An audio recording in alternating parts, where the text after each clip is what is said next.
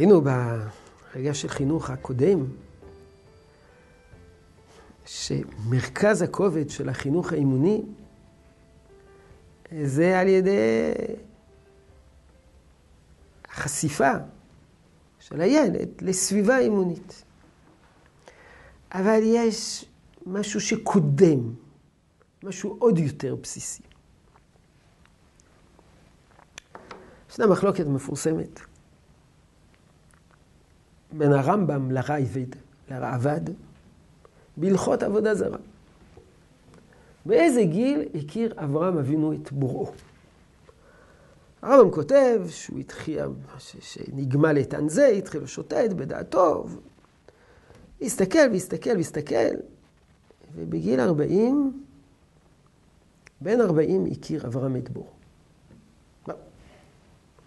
גיל 40, בין 40 לבינה.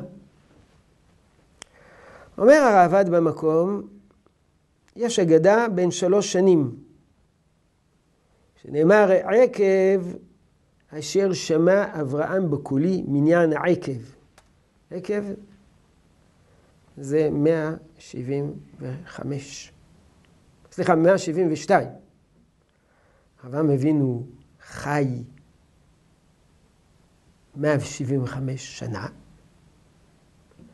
אז זה הפרש בין 172 ל-175 זה שלוש. עקב שמע אברהם בקולי. 172 שנה מתוך 175 שנה הוא שמע בקול השם. סימן שהוא התוודה לקול השם בגיל שלוש. אבל מה, מה זה המחלוקת הזאת? הרייבד חולק על הרמב"ם בענייני הלכה. מה, מה הוא חולק עליו בענייני אגדה? וחוץ מזה, שתי הדעות נאמרו בחז"ל. יש דעה שאומרת שלוש, דעה שאומרת ארבעים, שתי הדעות מופיעות בחז"ל. אז כותב הכסף משנה בשם אחד מהראשונים, הרמ"ח רבי משה כהן,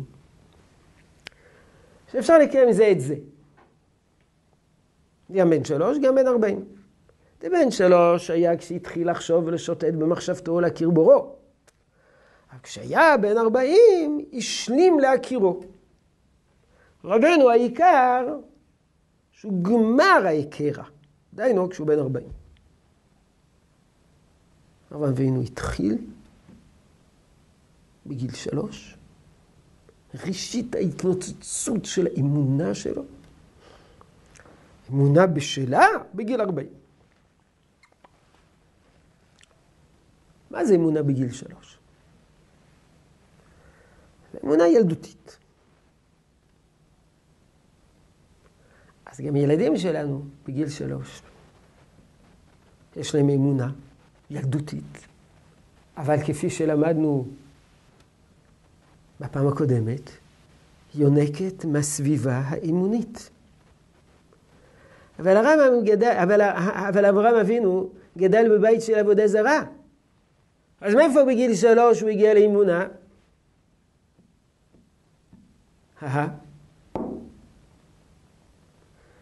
והתשובה היא שהאמונה הזאת שהתגלתה אצל אברהם אבינו בגיל שלוש, זה לא הייתה אמונה שהונחלה לו מהסביבה.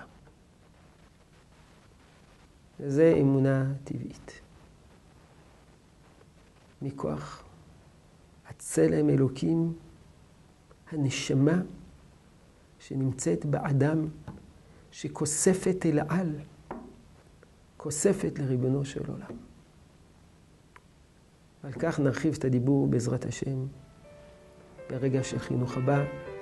יהי רצון שתשרה ברכה בעבודתנו החינוכית. שלום שלום.